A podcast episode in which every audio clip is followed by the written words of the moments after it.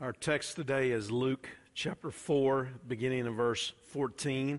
If you'll make your way there, I'll be with you in just a moment. And the message is entitled, How Will You Respond to the Message of Jesus? In this marketing and media age that we live in, there are significant resources put toward major announcements so they have the greatest effect. The timing of major announcements is carefully considered so that it will land at a time when people would be most likely to hear it or to receive it. The platform that announcements are made on also has significance because it carries meaning with it as far as what the particular announcement means and, and how important it is. Effort is made to generate conversations after a major announcement is uh, put forth so that people are talking about it and there's some type of momentum that will follow after it. And a lot of announcements are also made with a significant amount of hype. Uh, they do it on the biggest stage in order to get the most impact. We're considering today an account in the life and the ministry of Jesus when he announced himself. Uh, almost two millennia ago, a little over two millennia ago, in a small, overlooked community, he announced himself as the anointed one, as the long awaited Messiah, as the fulfillment of God's promises. And I would say to you that the timing of that announcement was important because the message has already come forth with the forerunner of the Messiah, John the Baptist. He's already burst onto the scene and he's preaching a message of a baptism of repentance. And then Jesus has come. Jesus has publicly been baptized. He's been led into the wilderness. He's been tempted by the devil. He's overcome those temptations, and now his public ministry is front and center. And I think when Jesus made this announcement, the platform was important because it was in the synagogue. The synagogue represented the place of worship. It was where the people who saw themselves as God's people came and where they would talk about and proclaim the anticipation of the long awaited Messiah. And after Jesus makes this announcement, there was a lot of conversation that was generated, uh, some for the good and some not for so good.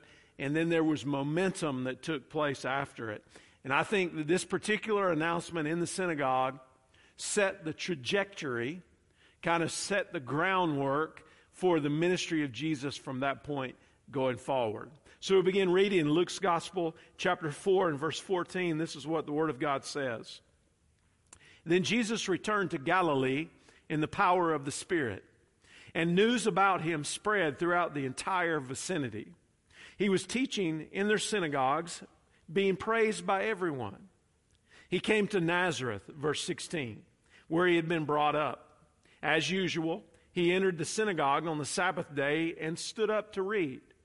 The scroll of the prophet Isaiah was given to him, and unrolling the scroll, he found the place where it was written the Spirit of the Lord is on me because He has anointed me to preach the good news to the poor. He has sent me to proclaim release to the captives and recovery of sight to the blind, to set free the oppressed, to proclaim the year of the Lord's favor. He then rolled up the scroll, gave it back to the attendant, and sat down. And the eyes of everyone in the synagogue were fixed on him. He began by saying to them, Today, as you listen, this scripture has been fulfilled. They were all speaking well of him and were amazed by the gracious words that came from his mouth. Yet they said, Isn't this Joseph's son? Then he said to them, No doubt you will quote this proverb to me Doctor, heal yourself.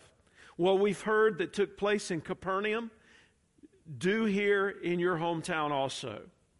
He also said, Truly I tell you, no prophet is accepted in his hometown.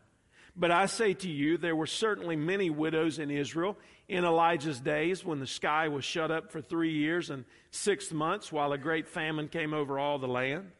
Yet Elijah was not sent to any of them except a widow at Zarephath in Sidon. And in the prophet Elisha's time, there were many in Israel who had leprosy, and yet not one of them was cleansed except Naaman the Syrian. When they heard this, everyone in the synagogue was enraged. They got up, drove him out of town, and brought him to the edge of the hill that their town was built on, intending to hurl him over the cliff. But he passed right through the crowd and went on his way. Father God, we thank you today for your word. We thank you for your son, and we thank you for your spirit. We ask now in these moments that as we are brought into the scene in the synagogue there in Nazareth, that you would give us ears to hear and hearts to understand, that we would see the significance of what happened when Jesus read from the scripture and then sat down to teach what it meant about him as the Messiah. And I pray that we would answer that question what will we do with the message of Jesus? And that we would answer it rightly, that it would be by faith in all that we do. So bless your word now and help us to understand it that we might make application to our lives. And we pray it in Jesus' name. Amen. The first century synagogue service began with prayers and blessings and then readings from the Hebrew Bible. Readers were designated for each of the passages. And if it happened that there was a visiting rabbi or teacher or someone else of significance uh, present, that they would be invited to read from the prophets. Jesus was raised, as you know, by Joseph and Mary in Nazareth. He's already been referred to as a preacher in Capernaum and in the region of the Galilee. So, in accordance with their custom, Jesus was invited to read and then to comment on the scroll of Isaiah. When he stood up and read, he read from what we know today as Isaiah 61. From what we know about the synagogue services then, the reading from the Mosaic Law or the Torah was usually prescribed, while the person chosen to read from the book of the prophets had the ability to actually choose the passage that he was going to read. So when Jesus was given the Isaiah scroll, he unrolled it to this particular passage from Isaiah 61, and he proclaimed some very significant things about himself. This was Isaiah's prophecy about the Messiah. This was uh, nearly 700 years before the time of Jesus. And it's a prophecy about the Messiah and his work as prophet, priest, and king. And the passage served as a launching point for the ministry of Jesus. And he rolled up that scroll, he gave it back to the attendant, and he sat down and he began to teach from what was a customary position of being seated while he taught. And there's some things that we learn about the message of Jesus that brings us face to face with him as the Messiah.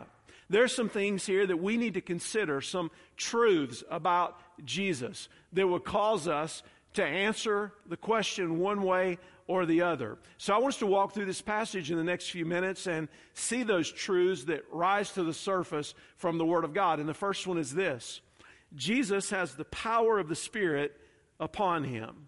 Jesus has the power of the Spirit upon him. In verse 14, it says, Jesus returned to Galilee in the power of the Spirit. Now remember, Galilee refers to both the Sea of Galilee and the region of Galilee, which is in the northern part of Israel. This would be the area where Jesus would make a great impact in miracles and in ministry. He lived in that area and was brought up in Nazareth of Galilee from the time that he was a small boy until he was up uh, to his point of public ministry around the age of 30, according to the Gospel of Luke. And the Galilee would serve as a major point of ministry for Jesus. The headquarters of Jesus' ministry was sort of Capernaum as far as uh, how his ministry unfolded. And it was because of his teaching that the fame of Jesus began to rapidly spread. People knew what he was capable of. They knew the words that he was proclaiming. There was popular interest in what he was saying. There was a secondary curiosity about the things that he was doing. There was an excitement that was building around the ministry of Jesus. And when he lived there in Nazareth, he would have worshiped in this very synagogue with his family. So this was familiar territory. The people to whom he was speaking were familiar to him, even though there had been uh, some time difference here. And he would visit Nazareth twice after the beginning of his public ministry. And this is one of those instances, at least as far as what we have recorded in the scripture. Verse 18 indicates the Spirit of the Lord is upon me, Jesus says, because he has anointed me. Now, here again, we're brought into this mystery of the Trinity, the triune God God the Father, God the Son, and God the Holy Spirit. At the baptism of Jesus, the Spirit of God descended like a dove on Jesus. The voice came from heaven This is my beloved Son, in whom I am well pleased. The Son of God was there in their midst as he was baptized. And now, again, in the synagogue, there's a reference to Jesus as the Messiah who has been anointed. He's been anointed as the rightful king of Israel, but he's being anointed here as a prophet. And when we speak of someone being anointed, it's not as familiar language for us in the 21st century. But in the days of the Bible, it had both an agrarian application as well as a spiritual application. It had an agrarian application because they would use anointing of the sheep in order to protect them from the insects that would actually burrow in their ears and potentially even kill them. So the shepherd would put oil on the head of the sheep in a protective measure from the insects that would bother the sheep. But then anointing is spoken, spoken of uh, in a considerable way, really, in the Old Testament. And it became symbolic of blessings and protection and empowerment. So the Jewish people would actually anoint the altar when they came to bring the sacrifices to God. Priests were anointed with oil. Kings were anointed with oil. And the anointing signified two things. The person had been chosen for a particular task, and they had been empowered to carry out whatever the task was that they had been called to. So, spiritually, anointing signifies being chosen and then having the strength or the blessing of God upon us. And this reference here is obviously to a spiritual anointing. The book of Acts in chapter 10 and verse 38 adds God anointed Jesus of Nazareth with the Holy Spirit and with power. So when Jesus speaks these words about himself, he was saying, I'm the Messiah, and I've been anointed with the Holy Spirit and with power to do what God has called me to do. This was a direct statement that he was the Messiah, just as Isaiah had prophesied and described. It implied that Jesus was qualified, and we might say it this way Jesus had a divine commissioning on his life and on his messianic ministry. Isaiah 11 and verse 2 says, The Spirit of the Lord will rest on him, a spirit of wisdom and understanding, a spirit of counsel and strength, a spirit of knowledge and of the fear of the Lord. Isaiah 42 and verse 1 says, This is my servant. I strengthen him. This is my chosen one. I delight in him. I have put my spirit on him, and he will bring justice to the nations. Isaiah 48 and verse 16 says, Approach me and listen to this. From the beginning, I have not spoken in secret. From the time anything existed, I was there, and now the Lord has sent me and his Spirit. So Jesus has this divine commissioning. He's now stepped forward in this public ministry, and there are some things that we learn about the role of the Spirit in the life of Jesus that help us understand both the power of Jesus and also how the Spirit works in our lives as we follow Jesus. Remember, Jesus was born in the Spirit. It was the Spirit of God who conceived Jesus in the womb of his mother Mary. It was the Spirit of God who superintended that whole process. Jesus was filled with the Spirit. In Luke chapter 3 and verse 22, when the Holy Spirit descended upon him there at his baptism, Luke chapter 4 and verse 1 says Jesus was full of the Holy Spirit. So Jesus was born in the Spirit, filled with the Spirit. He was led by the Spirit. Luke chapter 4 says that he was led by the Spirit into the wilderness to be tempted by the devil. Not that God was tempting him, but God was permitting him to be tempted and tested to demonstrate that he, in fact, uh, had the power to do what God had called him to do. And in all of the life of Jesus, the Spirit of God was essential. Now that's in a little bit, it's a mystery. It, it blows my mind in a little bit, just to, a, a little bit just to think about the fact that Jesus worked in the power of the Spirit in his earthly ministry. And as I make the application to my own life, I realize how utterly dependent I am and you are on the work of the Spirit in order to do anything that is spiritually or eternally valuable to God. As followers of Jesus, the work of the Spirit is essential to our lives. Think about it this way we'd not even know that we needed to be saved if it were not for the work of the Spirit. Because when we're confronted with the truth about Jesus and when we're taught about the holiness of God and our sin, and then when there's a stirring in our soul that causes us to see our guilt before a holy God, where does that stirring come from? Where does the conviction come from for our sin? It comes from the Spirit of God. He's stirring us to show our neediness and to show our brokenness before God. And when we exercise faith in Jesus and we're born again, as Jesus talks about in John chapter 3, how are we born again? By the regenerating power of the Holy Spirit. He's the only one who can bring life uh, from death, He's the one who can raise us up. Is it not the Spirit of God who seals us for the day of redemption? so that when we are saved, our salvation is guaranteed in Christ, that what God has started, God will finish. What God possesses, God will keep. Is it not the Spirit of God that indwells us at salvation? When we're saved, the Spirit of God comes into our lives so that we have all of the Spirit of God. And then as we yield ourselves up to Him, He fills us. And that's why the Bible says, we're to keep on being filled with the Spirit. It's not that we only have a certain measure of the Holy Spirit, we have all of Him indwelling our lives. But the question is, how much of us does the Holy Spirit have as we are filled to do the work of God? And then it's the Spirit who, who gives you assurance in those moments when you doubt and the enemy wants you to ask whether or not you're worthy. The enemy wants to uh, test your standing. He wants to bring doubt into your heart and your mind. And it's the Spirit of God who's reminding you that you're a child of God. And, when you uh, get concerned because of your past and you remember the things that you've done, and the accuser of the brethren uh, says things to you and leads you to think somehow that you're not really a child of God, it's the Spirit of God that brings assurance in those moments.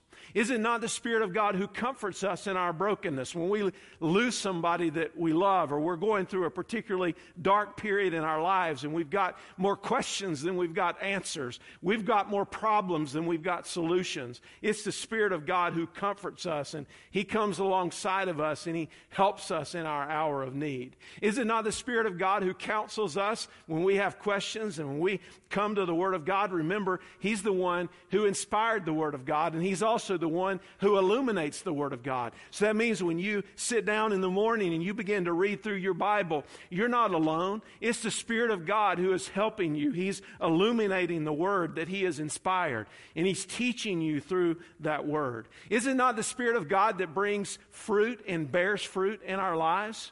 Whatever we produce in our lives that is of spiritual and eternal value, it comes from God. And if it's the express will of God that you and I be conformed to the image of Jesus, the only way that we can be conformed to the image of Jesus is through the Word of God and through the Spirit of God so that we can bring glory to the Son of God. In Galatians chapter 5 speaks of the fruit of the Spirit that is produced in our lives love, joy, peace, long suffering, kindness, goodness, faithfulness, gentleness, and self control. All of these things come because of the work of the Spirit in our lives. So when Jesus said that he had the Spirit upon him, he had divine commissioning, divine presence, and divine power in his life. And when the Spirit of God is upon us and he anoints us to do his work, then we have that same blessing because of the Son of God. And then there's a second truth I want you to see here. Jesus proclaims the good news. He proclaims the good news. Verse 18. He has anointed me to preach good news to the poor. Now, the idea of poverty or the poor can cover a number of different things. The emphasis here clearly is on moral or spiritual poverty. Uh, the word for the poor that is used here, uh, the word that references poverty, is the same word that Jesus used in the Beatitudes in Matthew chapter 5 and verse 3 Blessed are the poor in spirit, for theirs is the kingdom of heaven. The word poor comes from a root word that means to be taken to your knees. It's a word that was used for beggars in Jesus' day. It represents people who have absolutely nothing. And to be poor in spirit means to be humble before God.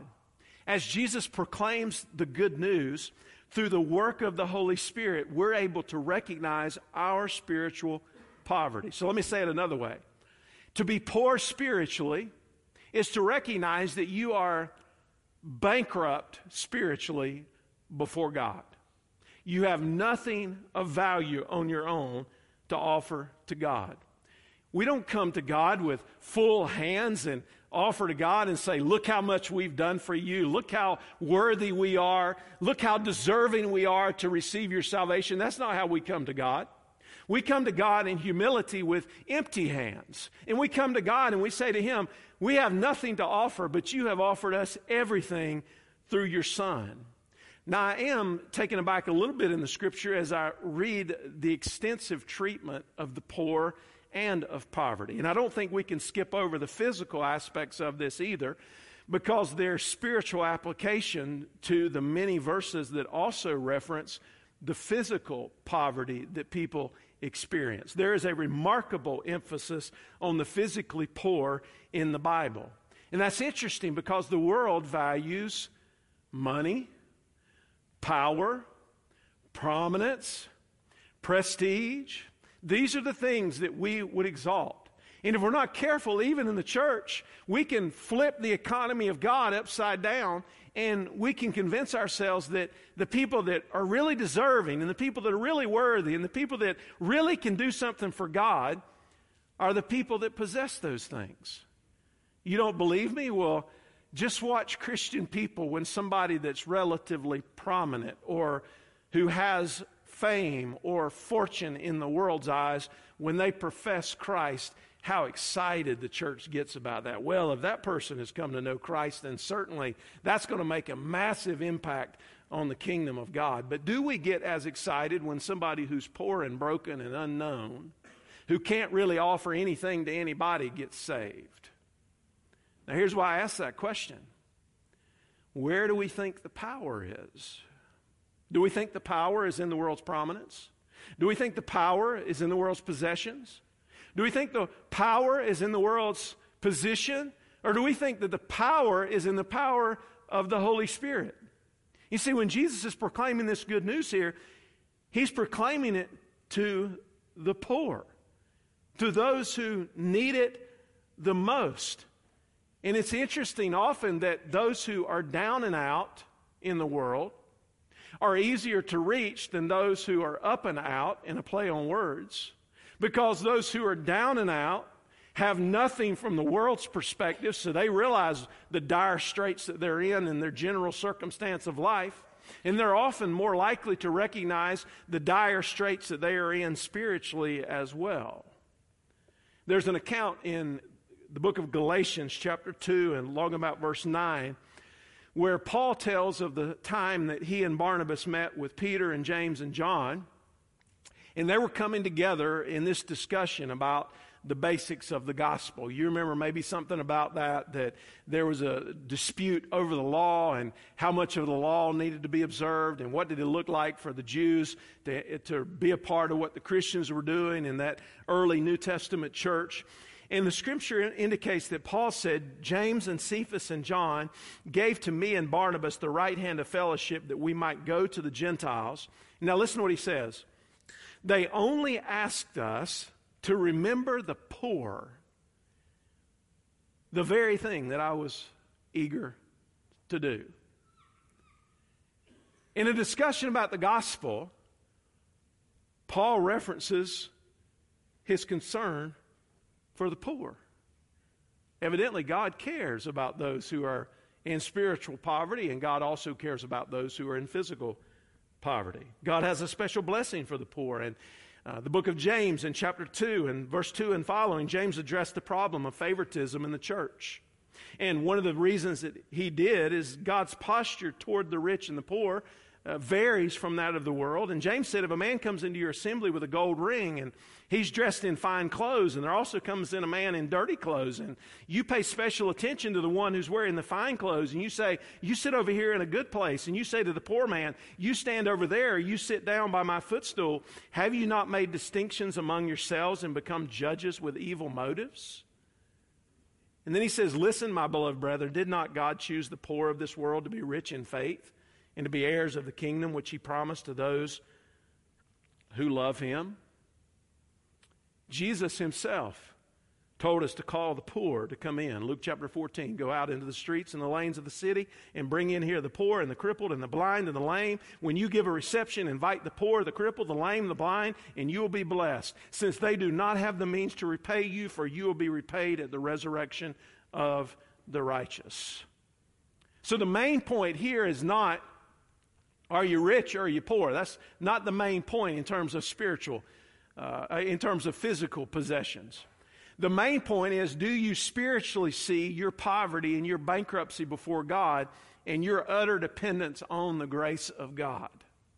It's only good news to those who recognize the circumstance that they're in. And then that takes me to the third truth Jesus has come to set people free. We're going a little deeper here in the gospel. In verse 18, he says, He sent me to proclaim freedom to the captives and recovery of sight to the blind and to set free the oppressed, to proclaim the year of the Lord's favor.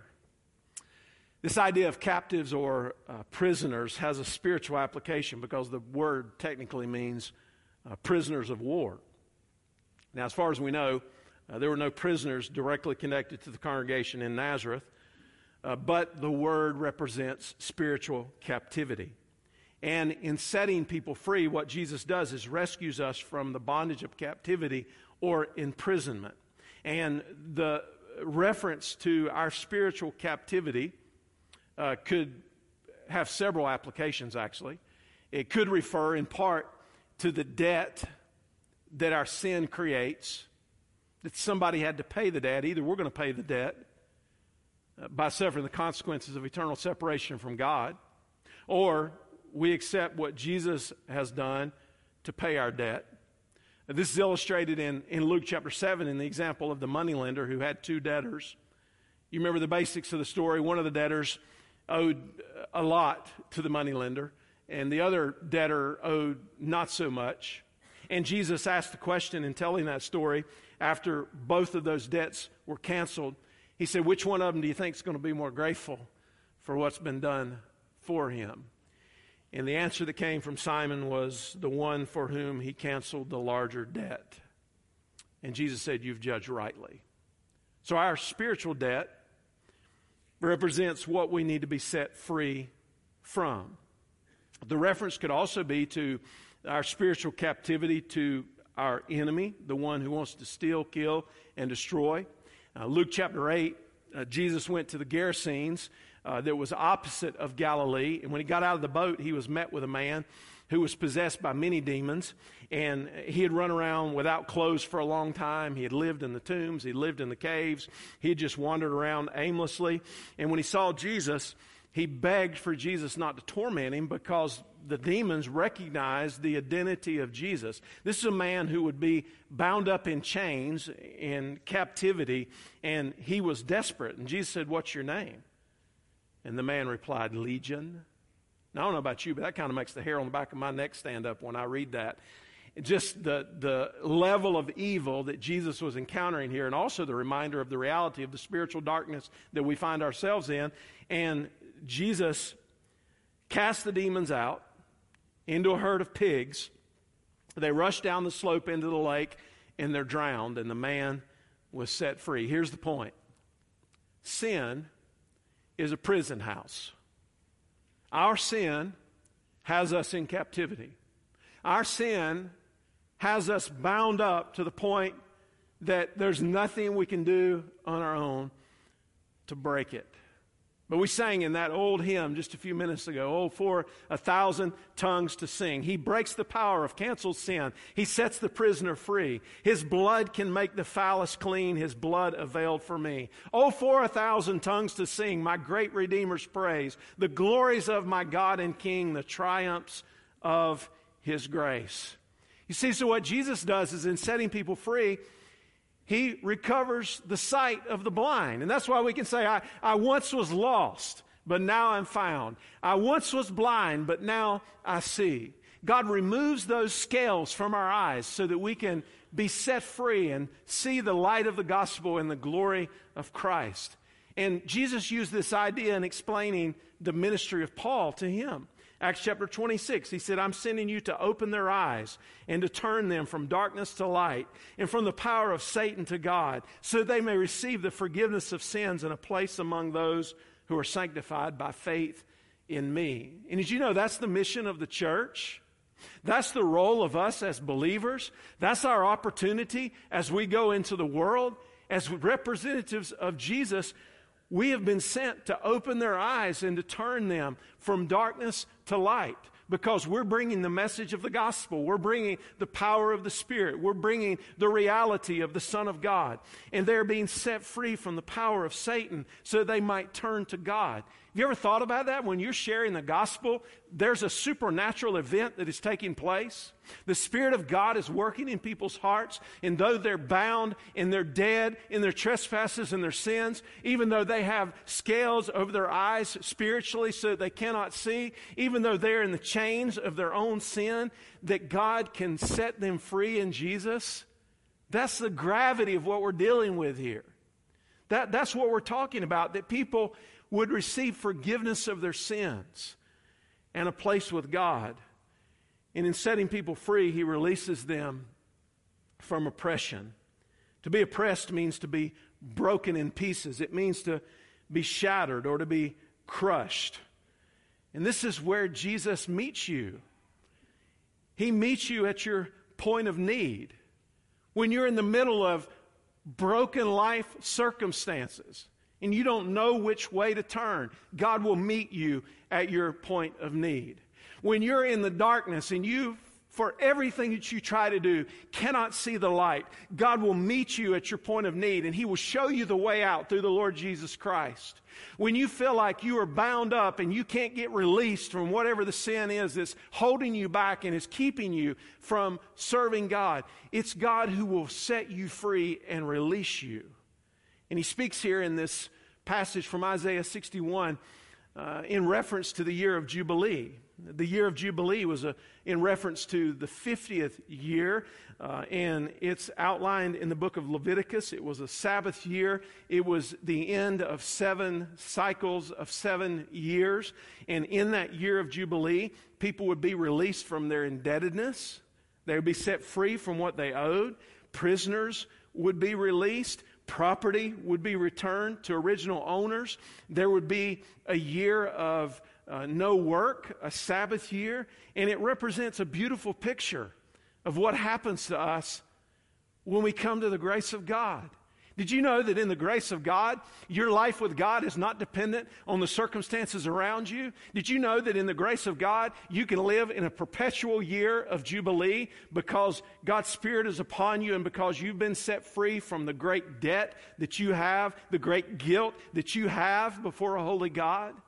This is the beauty of the gospel. And can you imagine the amazement of hearing Jesus explain himself and talk about himself as he did from Isaiah 61? You talk about a short but a powerful sermon. And verse 20 says he rolled up the scroll and he gave it back to the attendant and he sat down. I think there was probably a holy hush that went over the building. I think everybody's eyes were fixed on Jesus. And he said, Today, as you listen, this scripture has been fulfilled. Jesus announced in their presence that he was the Messiah. It also tells us a little something about what Jesus thinks about the First Testament, the Old Testament, because it's all a message beginning right after the fall of man. It's all a message about the hope of redemption that is to come in the Messiah. And I close with this idea there are only two possible responses to Jesus faith or unbelief. Now, they were all speaking well of him, and they were amazed at the gracious words that came from his mouth. The words of Jesus won immediate approval, but it soon turned to cynicism. Is this not Joseph's son? This was a small town, maybe not even 2,000 people that live there. And Jesus goes to the heart of their rejection. He knows what they're going to say, he knows the objections they're going to raise. He raises them before they even raise them. And here's what I want you to see their lack of faith was not from a lack of evidence. In fact, Jesus alludes here to miracles that had already taken place in Capernaum. Their lack of acceptance came from unbelief. And he draws the illustration a couple of ways here. He, he gives the example, first of all, of Elijah. And he talks about the miracle that happened with the widow and her son. I mean, there were a lot of people that were hungry around that widow and her son. But because she was willing to believe, God blessed her. In the midst of the darkness, she was able to see the light. He also referenced Elisha, and there's a lot of people that had leprosy during that time, but there was only one of them that was cleansed. And the reason he was cleansed is because he ultimately obeyed what God told him to do and believed. All they had to do was believe in Jesus. And what you need to do today is believe in Jesus. The citizens of Nazareth heard enough. It was bad enough Jesus told them they were poor and blind and captive and oppressed. They weren't even willing to sit through the benediction. But you think for a moment here, they knew Jesus. He'd never done anything wrong in their midst. He'd never lied. He'd never disobeyed. He had never been unkind. He was the most loving person they could have ever known. And yet they rejected him. And they wanted to kill him. And on the Sabbath, no less. But there was divine protection on his life at that point because his mission was not yet complete. My message for you in closing is this How will you respond to the message of Jesus? How will you respond to the message of Jesus? Let's bow our heads together just for a moment. God, thank you for faith and for the gift of faith. We thank you for the presence of the Holy Spirit that shows us our need for Christ and brings conviction and ultimately regeneration when we trust in Jesus, his death, and his resurrection. I pray that in our lives we would re- realize the uh, magnitude of what the Savior has done for us in the gospel and that we would live in light of it. But Father, maybe there's some people here today who have not yet taken that step. They, they know they're not Christians, they know they're not followers of Jesus. We've been given some insight in this passage of some essential truths about Jesus. And now people are at a point of decision either believe or not, trust or reject, receive or deny. I pray that faith would reign supreme through Jesus in this place. And if there are any here who have not taken that step, that today would be the day. God, you're a good God. We honor you. We thank you for this account of the life of Jesus. And I pray that we would respond and live in a way that honors him in all that we do. And I pray this in the name of Jesus, our Savior. Amen.